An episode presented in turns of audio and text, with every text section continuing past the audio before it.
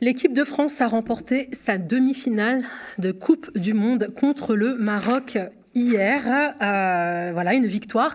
Toutefois, au goût amer, hein, si la plupart des rassemblements se sont déroulés sans heurts et dans la joie, plusieurs grandes villes ont été le théâtre de tentatives d'attaques planifiées par des groupuscules d'extrême droite contre des supporters du Maroc, à Lyon, Nice ou encore à Paris, où 47 militants d'extrême droite ont été interpellés à proximité des Champs-Élysées et arrêtés pour groupement en vue de commettre des violences et port d'armes prohibés. Matraques, points américains ont été retrouvés dans les affaires de ses proches de mouvements comme le GUD de Génération Identitaire ou de groupuscules supposés être dissous comme les Zouaves Paris. Il voulait clairement en découdre sur les champs, a déclaré une source policière qui a également fait savoir que 14 d'entre elles sont fichées S par la Direction générale de la sécurité intérieure. Alors ces arrestations n'ont pas empêché des agressions racistes à l'encontre des supporters marocains. Je vous propose de regarder quelques images.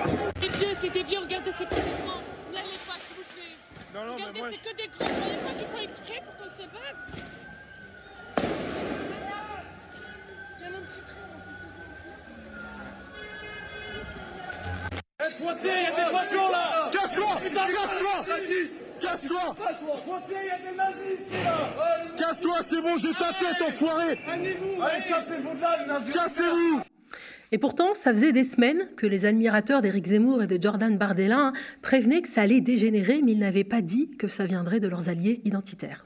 2018, finale avec l'équipe de France victorieuse, il y a eu des émeutes, il y a eu des débordements, il y a eu des incidents, il y a eu des arrestations. On en a peu parlé. Hein, il y en a eu. Euh, pour préparer l'émission, je suis retourné voir des articles. Excuse-moi, mais, excuse mais les incidents étaient commis par qui? Par des supporters français Non. Qu'est-ce que tu me racontes bah, Par qui, euh, Daniel mais, mais, en fait, les fauteurs de troubles sont quasiment. Quand, quand dans les manifs, c'est les Black Blocs, dans ce genre de manifestation euh, publique, euh, qui commet les, les infractions? Mais va au bout de ton raisonnement qui? Bah d'après toi bah non, mais Ce sont toujours les mêmes bandes de délinquants. C'est-à-dire bah, Ce sont toujours les mêmes bandes de délinquants. Mais qui bah, qui, viennent, qui viennent des banlieues, qui viennent des quartiers. Qui viennent des banlieues, qui viennent des quartiers. Bah, c'est pas la vérité. Que vous le vouliez ou non, il y a eu des incidents sur les Champs-Élysées en France. Il n'y a eu aucune violence marocaine au Maroc. Il n'y a eu aucune démonstration des Français au Maroc. Il n'y a eu aucune manifestation anglaise et portugaise en France. On a eu des incidents avec des supporters marocains qui étaient sans doute français euh, à Paris, à Lille et dans certaines régions. Non, ce que disait, euh, et je ne veux pas traverser euh, votre, vos propos, Jean Messia, pardonnez-moi, chez ces délinquants, comme vous dites, euh, il y avait des délinquants avec des drapeaux euh, marocains sur le dos. Donc je veux bien qu'on appelle ça des black blocs. Moi, j'ai jamais vu, j'ai fait 40 manifestations euh, de gilets jaunes, des lois sécurité globale, réforme des retraites. J'ai jamais vu un black bloc, comme vous dites, ou des groupements de black blocs avec des drapeaux de quelle que soit la nation, que ce soit française, algérienne, marocaine, tunisienne, que sais-je. Complètement. c'est eux qui le font, Cet amalgame est complètement. C'est eux qui le font quand ils, en fait, je me, quand je ils défilent. Attendez, quand ils défilent avec des drapeaux marocains, qu'est-ce que c'est? N'est-ce -ce pas, pas, là, justement, la Libye Vous avez utilisé le mot Libye. Je suis parfaitement d'accord avec ce mot. Sauf que c'est pas un alibi pour casser seulement. Mmh. C'est un alibi qui vient, qui vient démontrer qu'il y a dans notre pays mmh. un volcan et vous avez là des explosions de lave identitaire qui, à chaque fois qu'elles le peuvent, eh bien, jaillissent partout dans toutes nos villes.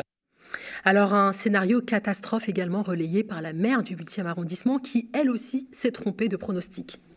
On peut le faire pour le 31 euh, euh, décembre, donc le jour du réveillon. Pourquoi on ne le ferait pas pour euh, un événement comme ce qui va se passer donc mercredi, où mm. tout le monde a peur d'une guerre, d'une guérilla et d'une guerre civile? Parce que c'est quand même le Maroc et la France, et vous connaissez les sentiments donc des uns et des autres. Et on ne voudrait pas que les Champs-Élysées soient transformés en, en, champ de bataille des attaques planifiées par l'extrême droite hein, à l'encontre des supporters marocains.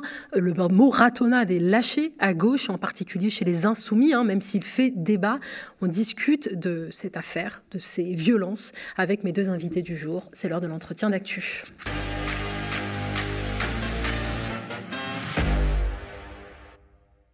Bonsoir Youssef. Bonsoir. Bonsoir Raphaël. Bonsoir. Bonsoir. Euh, Youssef, est-ce qu'on peut parler de ratonnade? Déjà, avant de commencer, j'aimerais déjà avoir une pensée pour, ce, pour cet enfant euh, de 14 ans euh, qui a été fauché, euh, ce jeune voilà, Montpellierien qui, qui, qui, est sûrement sorti pour faire la, la, fête, pour, voilà, pour célébrer cette demi-finale et qui s'est retrouvé fauché par une voiture. Voilà, je voudrais penser à sa famille. Oui, alors effectivement, je ne l'ai pas dit parce que à ce jour, enfin, on sait, enfin, l'heure, pour, pour l'heure, on ne sait toujours pas si c'est un militant d'extrême droite qui l'a fauché avec la voiture. En tout cas, c'est un supporter français qui brandissait, selon des témoignages, un drapeau tricolore. En tout cas, il y a une vidéo qui, euh, qui circule et c'est effroyable. Euh, bah, est-ce qu'on peut parler de ratonnade bah, Après, c'est un terme qui est situé historiquement. C'est un terme voilà, qui, euh, qui renvoie au début des années 70, et notamment dans le sud de la France, c'est-à-dire, je pense, à, à l'été 73, où on a eu des chasses à l'homme dans la rue, des lynchages. Euh, de, de, jeunes, surtout à l'époque, c'était beaucoup euh, des immigrés algériens. Et en fait, c'était un contexte particulier parce qu'on sortait euh, de la guerre de libération nationale algérienne. Il y avait beaucoup de rapatriés et beaucoup de pieds noirs. Il y avait une ambiance, beaucoup d'anciens appelés qui ont fait la guerre d'Algérie. Donc on imagine comment ça a dû travailler les mm. esprits, cette guerre coloniale horrible, atroce, qui a encore des répercussions encore aujourd'hui. Et donc à l'époque, ça a été un déchaînement de haine et de violence contre les Algériens. En fait, aujourd'hui, donc voilà, on peut. Moi, j'ai pas utilisé ce terme. Pour quelle raison, parce que je trouve que voilà, c'est un mot, euh, euh, voilà, char, comme j'ai dit, chargé, qui renvoie à une histoire euh, un peu peut-être par rapport aux morts. Pas, là? Oui, non, mais après, de toute façon, l'histoire ne se répète pas. C'est pas qu'elle se répète, je pense pas. Je pense qu'en en fait, ça ne s'est jamais arrêté. Hmm. C'est ça que je voulais dire. Et quand on regarde les vidéos, en fait, il y a toujours eu des groupuscules d'extrême droite, il y a toujours eu des groupes organisés. C'est juste qu'aujourd'hui, on les voit, ils s'expriment parce qu'en fait, en réalité, il se passe quelque chose depuis quelques années en France. C'est qu'on a l'extrême droite qui vraiment, aujourd'hui, à un empire médiatique, il faut le dire, un empire médiatique autour de Bolloré, qui leur permet de s'exprimer en fait matin, midi et soir. Et en fait, quand on regarde ce qui s'est passé là, c'était des prophéties autoréalisatrices pendant plusieurs jours de cadres de l'extrême droite française, de suprémacistes blancs, parce que c'est comme ça qu'il faut les appeler. C'est, il faut utiliser ce terme-là plutôt que d'utiliser le terme ratonade. Faut plutôt, euh, je préférerais plutôt qu'on mette ce, ce mot-là euh, dans le débat. Ce sont des suprémacistes blancs qui ont une idéologie, une idéologie de mort, qui, on l'a vu, pendant des jours et des jours, ont préparé ce qui s'est passé hier soir. C'est-à-dire qu'en fait, ils voulaient que ça arrive. C'est-à-dire qu'ils ont armé idéologiquement mmh. des bandes de jeunes, d'accord, pour qu'ils passent à l'acte. Clairement, on les a chauffés à blanc sans faire euh, de, de, jeu de mots. Juste pour finir, euh, il faut quand même savoir que le lendemain euh, de, la, de la qualification de la France et du Maroc pour les demi-finales, celui qui a mmh. été invité sur BFM, c'est qui? C'est Éric Zemmour. Moi, je ne comprends pas la responsabilité de ces médias, et là, c'est pas Bolloré, c'est BFM TV, d'inviter Éric Zemmour, un suprémaciste blanc, avec une idéologie bien précise qui est celle du grand remplacement, d'accord? Qui passe à la télé et qui peut dire que voilà ce qui se passe aujourd'hui en France quand des jeunes Français euh, d'origine nord-africaine, et pas que d'ailleurs aussi d'Afrique de l'Ouest et d'un peu partout en réalité, sortent dans la rue, c'est la démonstration. De, euh, de ce grand remplacement. Et donc forcément, D'accord Quand on passe le lendemain d'une victoire, le lendemain de ce match, on, invite Éric Zemmour, bah forcément, ça arme idéologiquement et ça donne envie à ces jeunes de passer à l'acte. Et pour finir, que s'est-il passé ce matin? Qui a été invité pour commenter encore une fois le football? Marion Maréchal Le Pen. Mm-hmm. Donc il y a une responsabilité de ces médias clairement. Voilà, c'est une stratégie politique voulue, médiatique, de à chaque fois mettre en avant euh, ces figures euh, de, de, la suprématie blanche aujourd'hui en France. C'était une question que j'allais vous poser, hein, la question de la responsabilité dans cette déferlante de haine. Euh, la police, effectivement, tu l'as rappelé, Youssef, a indiqué qu'il s'agissait d'attaques planifiées. Elles, sont, elles ont été aussi préparées à travers donc, des discours euh, qu'on a pu entendre, hein, d'éditorialistes qui roulent clairement pour Jordan Badella ou Eric Zemmour. D'ailleurs, Raphaël, hein, tu as partagé sur les réseaux sociaux une vidéo qui, si elle n'appelle pas ouvertement à passer à l'acte, elle échauffe clairement les esprits. Voilà. Ceci n'est pas un test. Le ministère de l'Enrichissement culturel vous annonce une purge, désormais autorisée par le gouvernement français, à l'occasion de tout événement sportif incluant un pays du Maghreb. La première édition de cette purge aura donc lieu ce mercredi 14 décembre 2022 à partir de 20h. C'est officiel. Rodéo, vol, pillage, destruction de mobilier urbain, incendie de véhicules particuliers, actes anti-français ainsi que violences envers les forces de l'ordre seront permis pendant 12 heures, à compter du coup d'envoi du match. Les criminels en prison seront libérés. Les armes à feu seront également autorisées pour tous ceux qui n'ont pas consenti à les rendre lors de la récente collecte. Tous les membres du gouvernement bénéficient d'une immunité totale et ne doivent pas être visés. Alors Raphaël, tu as, partagé cette vidéo. Est-ce que tu peux nous dire qui, qui l'a produite? Et à quelle fin? Euh, Pardon. Alors, je, suis désolé, j'ai plus exactement la référence. Je crois que c'est Riesenblut, un truc comme ça, une page sur Instagram euh, d'extrême droite qui relaie souvent euh, ce type de vidéo. ouais, c'est ça, c'est Riesenblut MP4, là, ça s'appelle comme ça leur, leur, page sur Instagram. Alors, c'était assez drôle parce que quand je l'ai partagé sur Twitter, les fascistes se sont empressés de dire que c'était une vidéo à but humoristique. Enfin, il va falloir qu'on m'explique quel est le, quel est le, le, côté humour euh, dans tout ça. Euh, et puis voilà, bah, ça rejoint un peu tout ce qui a été dit euh, par vous-même et par, par Youssef sur, sur, sur, le fait qu'il bah, y, a, y a des médias qui participent un peu à cette montée de l'extrême droite, qui légitiment leurs actions violentes. Et là, sur leurs réseaux sociaux, effectivement, ils sont chauffés à blanc. là, la veille de, de leurs exactions, on, on, met plusieurs messages sur les réseaux sociaux en disant attention, on a des alertes comme quoi les groupuscules d'extrême droite euh, vont tenter des attaques. Euh, et c'est ce qui s'est passé malheureusement. Donc, euh, ça, fait un peu froid dans le dos cette période. On s'attendait à des attaques des supporters marocains à l'encontre des supporters français. Et là, en fait, c'est tout l'inverse. Tu as également relayé une photo très inquiétante. C'est celle de partisans d'Éric Zemmour qui célèbrent la victoire des Bleus avec un salut néo-nazi tout en piétinant un emblème marocain après une soirée foot dans un QG aux couleurs de Zemmour 2022, hein, c'est à Paris. Euh, est-ce que le gouvernement a réagi, et notamment le ministère de l'Intérieur? Euh, il ne me semble pas que le, gouvernement ait réagi euh, pour le moment. ce qui est sûr, c'est qu'il y a une radicalisation de ces militants de l'extrême droite. On le voit bien, même les militants de Zemmour, hein, pendant, la, pendant la campagne présidentielle, qui lingent des militants d'SOS Racisme en plein meeting devant des, des, des centaines de caméras devant euh, voilà, des gros médias, etc. Euh, on sent bien qu'il y a cette légitimité qui, qui est dans leur tête, qui est bien présente et qui font qu'ils agissent un peu à, à visage découvert et, euh, et, comme si tout allait bien. Euh, nous, ça fait des années qu'on connaît cette situation sur Lyon en réalité, hein. euh, notamment en 2019 lors de la Coupe d'Afrique des Nations. Il y a l'Algérie qui remporte la, la, coupe et au fil des matchs, il y a les militants d'extrême droite qui commencent à se mobiliser pour attaquer les supporters algériens. Moi, je me souviens d'images assez choquantes. Hein. On voit une, une voiture euh, euh, d'une famille algérienne avec notamment un enfant à, dans bas âge hein, qui, qui, avait seulement quelques mois, il me semble. Euh, ils avaient juste un drapeau algérien posé sur la voiture. Ils allaient klaxonner comme, comme d'autres familles qui venaient faire la fête. Et les, les militants d'extrême droite chargent la voiture, éclatent la voiture. Donc voilà, nous, c'est des violences qu'on connaît trop bien. Pendant longtemps, la préfecture a, a, caché ces violences volontairement, même des fois en mentant hein, pour les protéger. Donc, euh, donc c'est sûr qu'il y, y, a des fois une complicité de la part de certains euh, pouvoirs publics. Et ça, c'est quelque chose qu'il faut pointer évidemment à chaque fois euh, également. Et qui sont les, les responsables de, de, toute cette violence, selon toi? Bah, les, les, responsables, il y en a plusieurs à différentes échelles.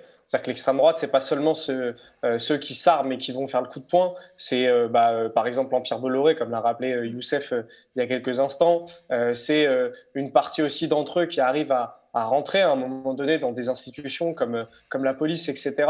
et évidemment, en, en, premier lieu, bah, les militants d'extrême droite qui, eux-mêmes, du coup, s'organisent pour mener ces actions. et, qui, et qui trouvent de la légitimité dans, dans ces actions grâce aussi à leur porte-parole comme Marine Le Pen, comme Éric Zemmour, pardon, qui atteignent des, des, scores immenses. Moi, je porte aussi une responsabilité de la gauche. Euh, nous, c'est quelque chose qu'on fait euh, assez régulièrement avec la jeune garde, de dire que pendant euh, euh toute son histoire, la gauche a su se prémunir euh, de, principes d'autodéfense, notamment de nos manifestations, mais pas forcément que des manifestations de gauche, même de nos quartiers, des manifestations comme, comme celle qui a pu avoir hier pour, euh, la, Coupe du Monde, euh, et qu'aujourd'hui, malheureusement, la plupart des organisations de gauche ont un peu délaissé cette question de l'autodéfense, et qu'il serait bon de, revoir ces organisations, justement, euh, prendre ce principe à cœur au vu des attaques de l'extrême droite de plus en plus fréquentes. Là, en fait, euh, ça va être une question de survie, tout simplement. C'est si à un moment donné, on se pose pas cette question de l'autodéfense, et l'autodéfense, c'est pas seulement dans la rue, hein. c'est partout, euh, partout, dans les médias, euh, dans notre discours aussi, c'est se prémunir des discours de l'extrême droite, de leur violence et, et, et, de partout, dans la rue, dans les médias, à l'Assemblée, de partout où ça sera nécessaire. Il faudra qu'on amène à contre-discours et euh, qu'on soit présent dans la rue pour contrer leurs attaques. C'est vrai qu'on parle beaucoup de la responsabilité euh, donc de l'extrême droite, des médias et euh, des, députés, de ces 89 députés qui aujourd'hui siègent à l'Assemblée nationale. En tout cas, c'est ce que Louis Boyard a indiqué sur Twitter. Hein. Pour lui, ce sont ces 80 députés euh, du Rassemblement national qui ont libéré euh, la violence. Et d'ailleurs, Marine Le Pen, au nom du RN, a déposé plainte contre lui pour, euh, pour diffamation. Youssef, est-ce que tu es d'accord avec Raphaël quand il dit qu'il y a aussi une responsabilité du côté de la gauche? Oui, bah ça c'est clair que moi je fais partie, voilà, j'appartiens à un mouvement qui s'appelle le mouvement antiraciste en France, des quartiers populaires, avec une longue histoire. C'est vrai que je vous dis que voilà, on a une mémoire, on sait que c'est pas du tout nouveau. Peut-être l'intensité, c'est ça qui, euh, varie en fonction des contextes sociopolitiques, économiques. Mais en fait, moi je pense, alors il faut parler de l'extrême droite, il faut parler de Rick Zemmour, il faut, euh, il faut parler de Marine Le Pen, du RN, etc.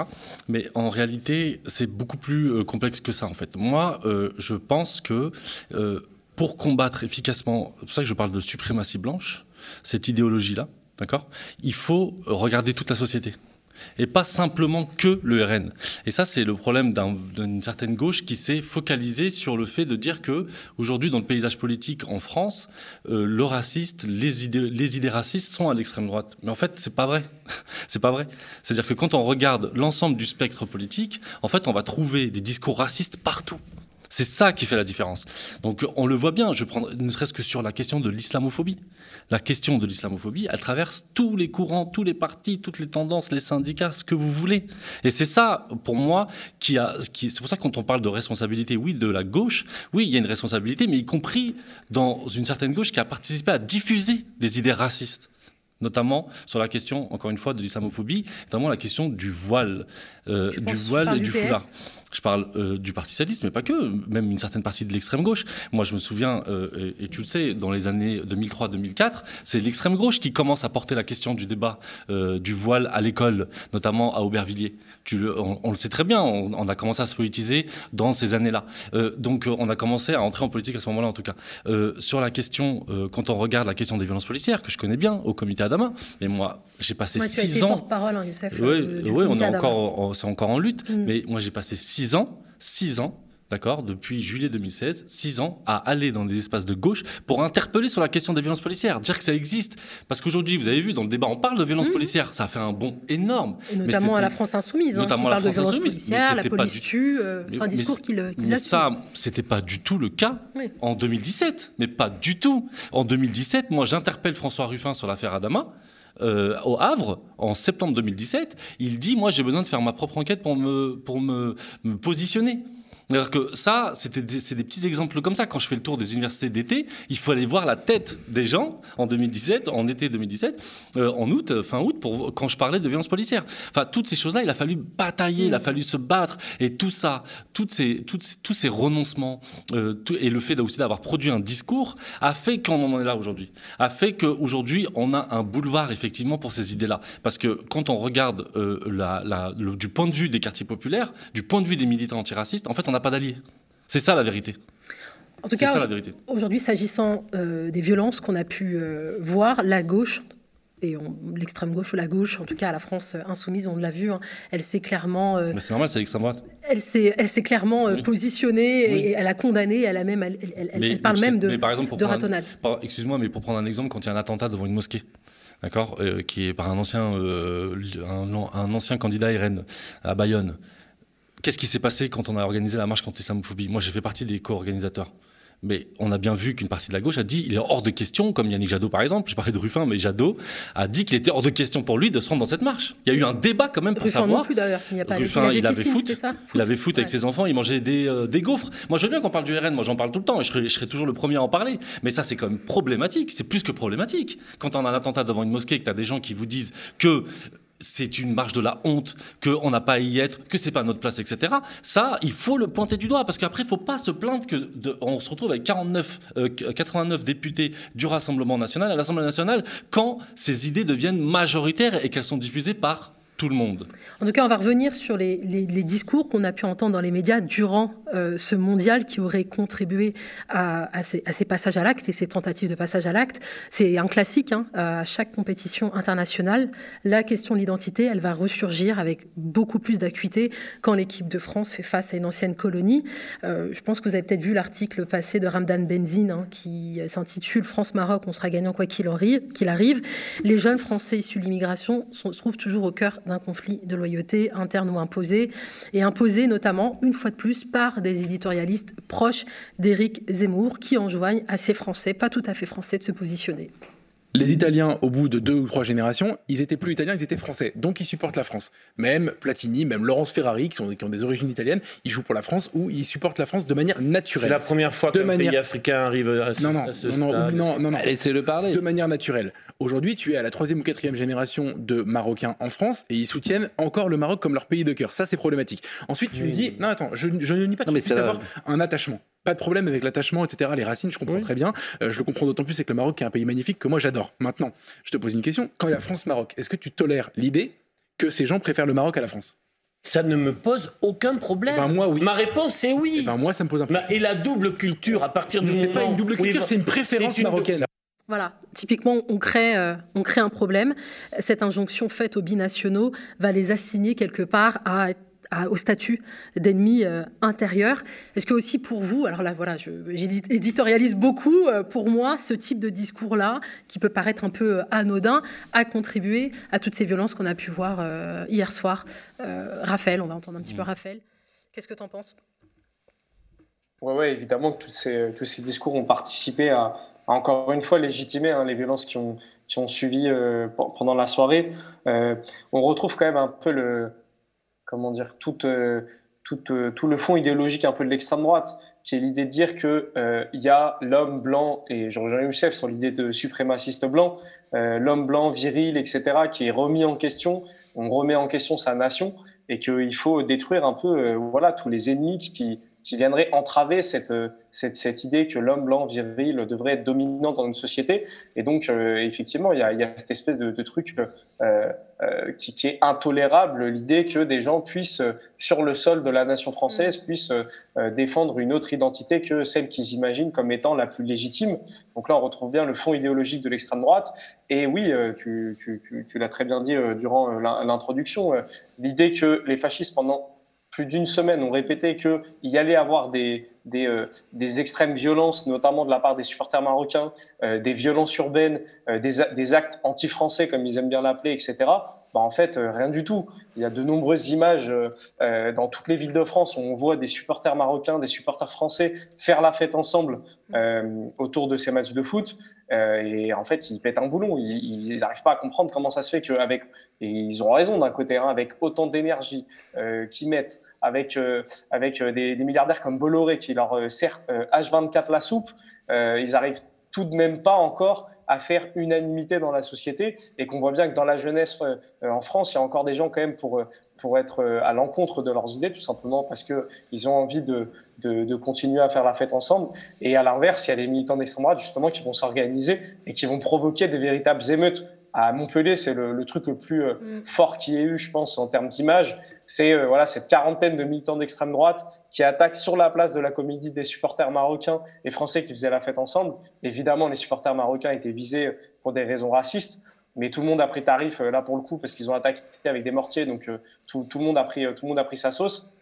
Et derrière, en fait, ça créait des, des bagarres un peu partout sur la place. Alors que juste avant qu'ils arrivent, euh, a priori, euh, tout allait bien. Euh, tout allait bien. Donc, il y a bien cette volonté de l'extrême droite de déclencher un peu cette, mm. c'est leur, leur, véritable fantasme, qui est de déclencher une guerre civile en France entre les races. Et donc, donc oui, évidemment que tous ces discours ont participé largement à légitimer toutes ces actions, encore une fois. Et pour déclencher cette, cette guerre civile, ils sont même prêts à travestir la réalité, à déformer l'histoire. Je propose de regarder une petite vidéo qui souligne un traitement journalistique très différencié.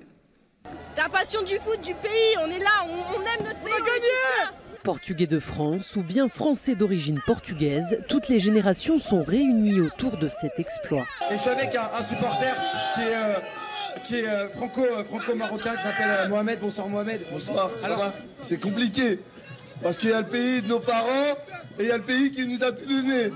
Donc c'est compliqué.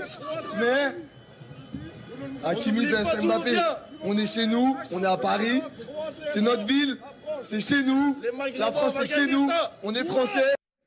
Alors on voit bien que quand les supporters sont français d'origine portugaise ou des Portugais de France, il n'y a absolument aucun problème à célébrer euh, cette euh, pluralité des identités. Euh, alors c'est quoi le problème ici, Youssef? C'est parce que les supporters sont arabes? Moi, je pense que le problème, il est colonial. Moi, je pense que voilà, tant qu'on n'aura pas réglé cette question coloniale, tant qu'elle continuera à être sur, en fait, au cœur de la vie politique française, qu'on le veuille ou non, je veux dire, à un moment donné, en fait, ça n'a jamais quitté euh, la scène politique française, que en fait, euh, la vie politique française est hantée par ce fantôme euh, de la colonisation, qu'en fait, on a les descendants de ceux qui ont été colonisés auparavant en France et qui sont français aujourd'hui. Alors évidemment, mais c'est sûr que, bah, je sais pas, quand moi j'étais petit, enfin moi j'ai toujours été un fanatique de l'équipe de France. Genre, ça se posait même pas. Mm. c'est aujourd'hui, je le vois aussi sur les, les, enfants, ceux qui ont 7 ans, 8 ans, 10 ans, enfin en primaire, je vois, ils sont tous à fond autour de l'équipe de France, quelle que soit leur origine, l'origine de leurs parents, etc. Enfin, je veux dire, ça, c'est évidemment que ces images-là, nous, on le sait. Euh, ça, il n'y a pas de, problème là-dessus. En fait, la question, c'est vraiment euh, euh, notre présence ici et l'idée, je pense, dans une certaine élite politique française, de tous bords confondus, hein, c'est la question de se dire, au fond, un jour, ils vont vouloir se venger. Moi, je pense qu'il y a cette idée-là. Ils pensent ça. Mm, mm, mm. Ils pensent qu'ils se disent qu'un jour, euh, ces gens-là, avec tout ce qu'on a fait, euh, maintenant, ils ont accès à, leur histoire, ils ont accès à l'histoire de leurs parents, donc on cache, on ne veut pas trop en parler, on en parle le moins possible. Ils s'organisent en association. Oui, on parle de repentance, etc. Et toutes ces idées qu'il y a derrière, dire, ouais, ils veulent se venger. Alors que c'est pas du tout ça, en fait. Regarder l'histoire en face et regarder encore ses répercussions aujourd'hui, c'est pour mieux avancer, c'est pour, euh, j'ai envie de dire, l'intérêt du pays, l'intérêt de tout le monde. Mais en fait, il y a cette idée-là. Et cette idée, je pense, voilà, qui structure aussi la société, c'est qu'en fait, il y a vraiment l'idée qu'il y a des individus, des, êtres humains qui sont euh, inférieurs. C'est-à-dire qu'on a cette conviction-là. Il y a une partie de l'élite politique française qui pense que vraiment, ces populations-là sont encore euh, colonisés pour eux dans leur tête. C'est-à-dire que pour eux, il y a encore cette domination-là. Et on le voit quand on avance un peu, on le voit dans les, je le vois dans les partis politiques, je le vois dans euh, euh les, je sais pas, des lieux culturels, des lieux élitistes. On voit bien que quand il y a des euh, jeunes arabes, noirs, musulmans, etc., qui avancent entre guillemets, qui arrivent à émerger, on voit tout de suite cette remise en question, ce truc, oui, mais toi, t'es pas comme les autres, etc. on le sait tous, on le sait tous dans nos vies, on le sait, sait qu'il y a toujours ce truc-là dans le monde professionnel. Donc il y a toujours cette question coloniale, coloniale qui continue, pour moi, de euh, cette société. Et tant que ça ne sera pas réglé, euh, tant que ça ne sera pas euh, regardé en face, bah, il y aura toujours ces problèmes-là, on aura toujours ce genre de discours sur ce que tu dis, les conflits de loyauté, sur ils ne sont pas vraiment français. Et après, il y a l'idée aussi, pour finir, c'est que la question du drapeau, c'est quelque chose de très sensible en France. Hein. C'est-à-dire qu'en fait, il y a eu un massacre à, à, à Sétif et Guelma en 45 parce qu'il y a eu un drapeau qui a été brandi par un enfant, par un jeune scout, un enfant. C'est-à-dire qu'en fait, il a été abattu parce qu'il a brandi un drapeau algérien à l'époque. Et derrière, on avait quasiment plus de 30 000 morts pour un drapeau. Juste au moment de la libération du pays contre le nazisme, avec des troupes coloniales qui ont participé à la libération, c'est-à-dire des troupes algériennes notamment, pas que, mais notamment. Et ça, cette idée du drapeau, il y a quand même un traumatisme, encore une fois, qui n'est pas réglé par rapport à ça. Je pense qu'il y a quelque chose qui se joue là-dessus. Et vraiment, pour finir, c'est que moi, je m'interroge sur le nombre de commentateurs sportifs qui ont fait notre enfance. Hein. Je pense que quelqu'un comme Pascal Pro, je le regardais sur Téléfoot. Il était jeune à l'époque. Je me dis, mais en fait, c'était tous des racistes ou quoi? C'était incroyable. Les masques tombent. Mais oui, mais regardez tous les commentateurs sportifs qui sont vraiment ultra réacs, qui ont les, qui ont les pires discours et qui commentent un sport, notamment le football et l'équipe de France de football, qui est composé mais essentiellement de descendants euh, de personnes qui descendent, enfin en tout cas leurs parents viennent de, du continent africain. Donc tu parles de l'impensé euh, euh, colonial. Et d'ailleurs, sur ce sujet, je recommande une, autrice, psychologue et psychanalyste, Malika Mansouri, qui a écrit Révolte coloniale euh, révolte post-coloniale au cœur de l'Hexagone et qui parle de la question de la transmission transgénérationnelle et de ce passé qui se télescope dans le présent. Tu as parlé de ce drapeau qu'on a brandi à Sétif et derrière 30 000 morts.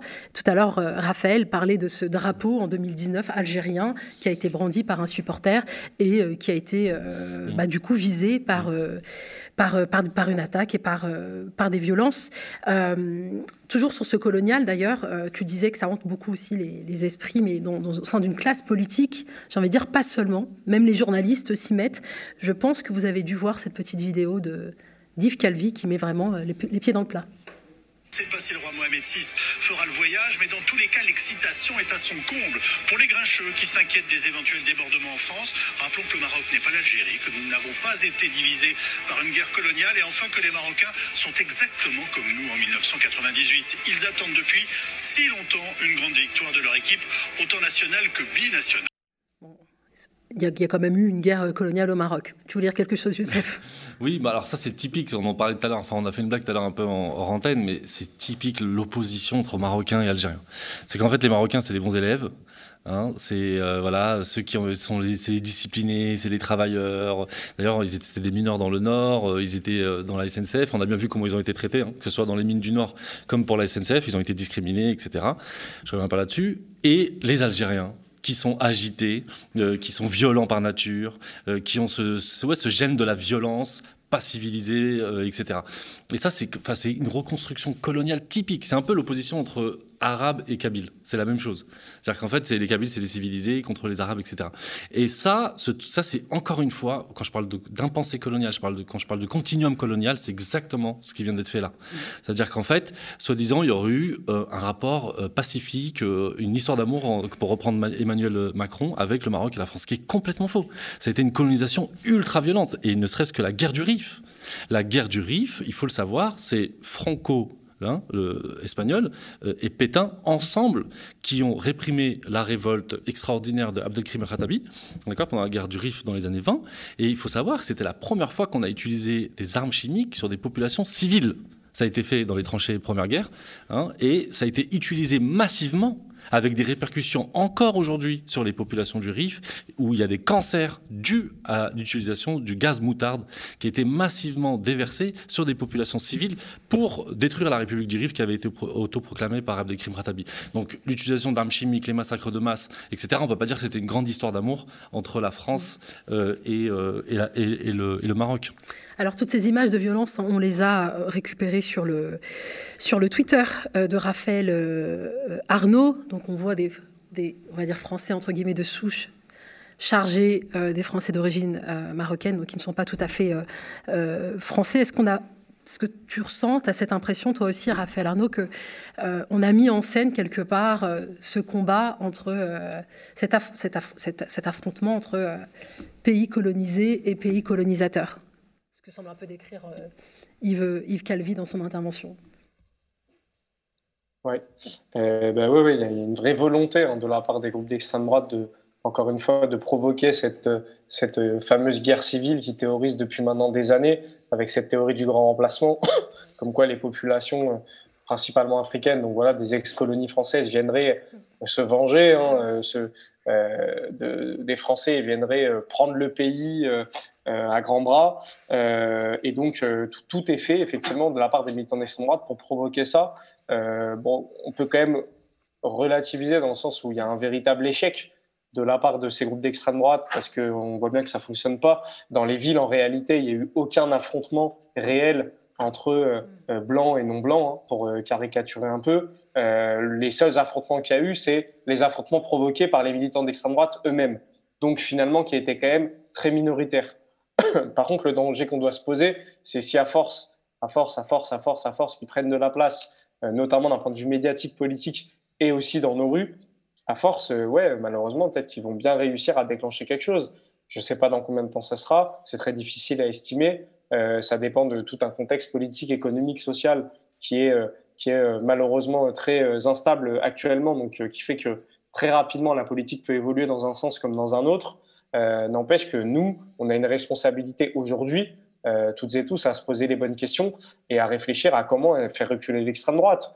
Euh, j'entends bien euh, Youssef lorsqu'il parle des problèmes beaucoup plus gros dans notre société, notamment la question du racisme, qui est aussi un problème qui se pose à gauche, hein, notamment la question de l'islamophobie, mais beaucoup d'autres questions, que ce soit le, sexisme, évidemment la lutte contre le capitalisme comme société inégalitaire aujourd'hui dans laquelle on est. Moi, je pense que quand même, il y a un problème vis-à-vis de l'extrême droite, où il y a une forme d'autonomie euh, de la part de ces groupes d'extrême droite en dehors de l'État bourgeois qui arrivent à s'organiser aujourd'hui, qui arrivent à imposer leur calendrier politique, qui arrivent à nous imposer leur violence, euh, qui des fois, et d'ailleurs est couvert encore une fois par euh, certains pouvoirs publics, Donc moi, je pense qu'on a tout intérêt quand même à se poser la question de comment y répondre le plus efficacement possible, encore une fois, de partout. Et ça passera aussi évidemment en créant de la solidarité de partout, que ce soit à travers nos luttes, que ce soit à travers des événements comme, comme hier lors des fêtes, absolument créer du lien toutes et tous ensemble, et c'est la meilleure façon d'y répondre. Euh, on voit bien, du coup, que le sport est politique, contrairement à ce qu'a pu soutenir Emmanuel Macron. Je vous propose de regarder un, dernier euh, magnéto qui est assez édifiant. Les joueurs marocains sont devenus les porte-drapeaux de la cause palestinienne, alors que le Maroc a été un des premiers pays arabes à avoir normalisé ses relations avec Israël. Les joueurs marocains, on l'a vu, ont brandi le drapeau palestinien après leur victoire contre le Canada. Et puis toute l'équipe a posé autour de ce même drapeau après avoir éliminé l'Espagne le 6 décembre. Ce soutien appuyé aux Palestiniens est encouragé par les autorités au Qatar, à Doha. Il est souligné par la chaîne panarabe Al Jazeera, qui émet du Qatar. Et d'après le journal Le Monde, tout cela avec le soutien tacite du président de la FIFA qui condamne la, euh, la, politique dans le sport en général, mais qui, en l'occurrence, a des indignations sélectives. Ce soir, ce sera donc la France contre le Maroc, mais aussi la France contre le monde arabe et la Palestine. Ça sera la France waouh, contre le Maroc, contre les pays arabes et contre la Palestine. On a évoqué le colonial. Maintenant, euh, question bah, d'évoquer la question du conflit. Oui, c'est toujours, effectivement, au fond. C'est toujours colonial. Euh, et la question euh, de, de, la Palestine. Bah, bah oui, mais je veux dire, en fait, c'est parce que les gens, ils, enfin, en tout cas, ce commentateur-là, il ne connaît pas très bien le monde euh, arabe. C'est-à-dire qu'en fait, le drapeau palestinien, c'est un étendard, c'est un emblème, en fait, de tous euh, les matchs de foot dans le monde arabe. Euh, c'est-à-dire qu'en fait, quand on s'intéresse un peu au, foot, je parle aux championnats locaux, notamment dans, au Maghreb et ailleurs, surtout au Maghreb, parce que c'est surtout là qu'il y a un, bon, il y a quand même des matchs euh, voilà, assez. Euh, on peut dire que c'est des matchs où il y a des supporters massivement. En fait, il y a toujours eu des chants pour la Palestine. je veux dire, ça a toujours été, ça a toujours été. C'est un lieu de politisation en fait les stades en Afrique du Nord.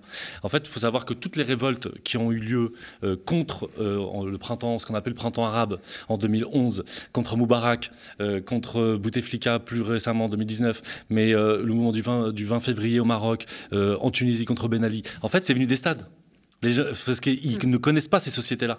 En fait, la jeunesse est très politisée très très politisée et elle se politise dans les stades parce que c'est le seul endroit où il y a encore un espace d'expression dans les tribunes et notamment dans les champs. Et, donc tous les chants contre Moubarak, contre tous les dirigeants, euh, tous les dictateurs venaient des stades en fait, venaient des stades. Un peu ce qu'on voit en France avec notamment les Gilets jaunes, hein, où c'était des, chants euh, des supporters euh, français dans les clubs. Et, la Palestine a toujours joué un rôle très important de ciment en fait, de conscience, d'unité qui dépasse les, nations. La Palestine a toujours joué un rôle de politisation. Euh, dans le monde arabe, mais même, j'ai envie de dire, même en France. Dans le mouvement antiraciste, en France, euh, dans les années 70, la Palestine a toujours joué un rôle très important. Notamment, je pense au mouvement des travailleurs arabes, euh, le MTA, qui a lancé d'ailleurs des grèves suite au ratonnat de, de l'été 73.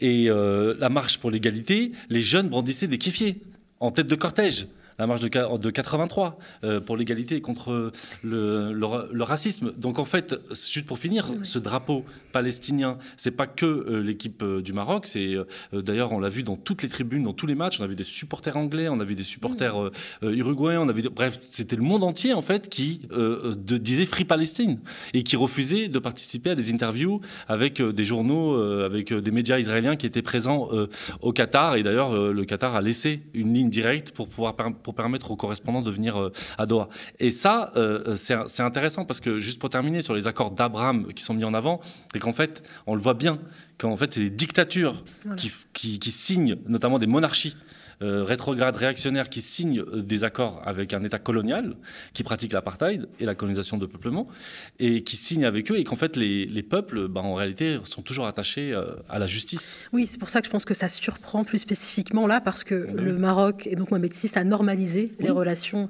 avec Israël et là on voit que finalement le peuple est toujours attaché à la liberté de la Palestine. Est-ce qu'il n'y a pas aussi l'unité, c'est encore on va parler de fantasme, hein, l'unité des pays arabes, donc des Arabes, qu'ils soient de France ou d'ailleurs, qui pourraient expliquer euh, toutes ces peurs, toutes ces craintes et ces tentatives d'attaque Non, bien sûr que bah, la Palestine joue ce, rôle d'unificateur en fait du monde arabe.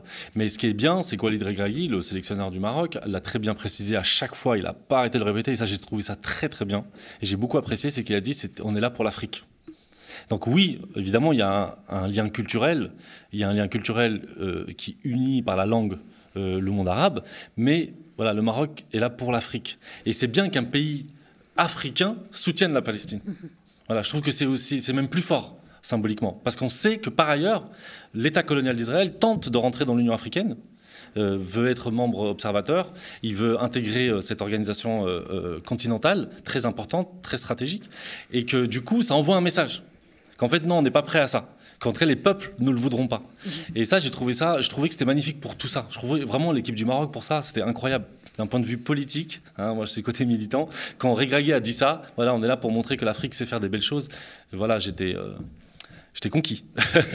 Raphaël Arnaud, porte-parole hein, de la Jeune Garde, membre de l'Observatoire de l'extrême droite. Est-ce qu'il y a des, manifestations qui seront organisées pour dénoncer euh, toutes ces violences qui ont eu lieu euh, hier Pour l'instant, on n'a pas euh, prévu de date en particulier, surtout que c'est quand même des dates à chaque fois qu'on espère collectives, avec le maximum d'associations, syndicats, partis, peu importe. donc il n'y a pas encore de date prévue. Puis là, on a un calendrier quand même assez chargé, notamment avec euh, les retraites, euh, la question de la réforme des retraites, sur lesquelles aussi évidemment on est très mobilisé parce que si aujourd'hui on en est là et qu'il y a des gens qui se tournent vers l'extrême droite, c'est bien aussi parce que ça fait des années que les gouvernements successifs euh, nous en mettent plein la tronche. Et lorsque on en a plein la tronche et qu'on ne sait pas trop vers qui se tourner, à bah, l'extrême droite, pour certaines personnes, ça peut devenir une solution. donc, en tout cas, ils espèrent une solution, même si pour nous, c'est un véritable problème, parce qu'on voit bien ce que vote l'extrême droite à l'Assemblée. C'est euh, tout avec En Marche et, rien pour les classes populaires. Mais donc, euh, il y a ce calendrier chargé. Après, évidemment, qu'on garde dans le coin de la tête qu'il va falloir absolument se bouger sur la question de l'extrême droite. Et ça passera par des mobilisations massives, parce qu'il y a encore de l'espoir dans ce pays, beaucoup d'espoir. Euh, il y a encore beaucoup de monde qui veut, qui veut crier sa rage contre cette de l'extrême droite, contre leur violence. Donc, très rapidement, il y aura des dates et n'hésitez pas à suivre sur les réseaux sociaux, etc. On vous tiendra informé. Bah, merci pour cette note d'espoir, euh, Raphaël Arnaud, porte-parole de la Jeune Garde et membre de l'Observatoire de l'extrême droite. Et merci beaucoup aussi à Youssef Brakni, militant euh, des quartiers euh, populaires, qui a une très bonne connaissance des luttes, puisqu'il est aussi professeur d'histoire, je le rappelle. Merci à vous deux. Merci à vous également de nous avoir suivis.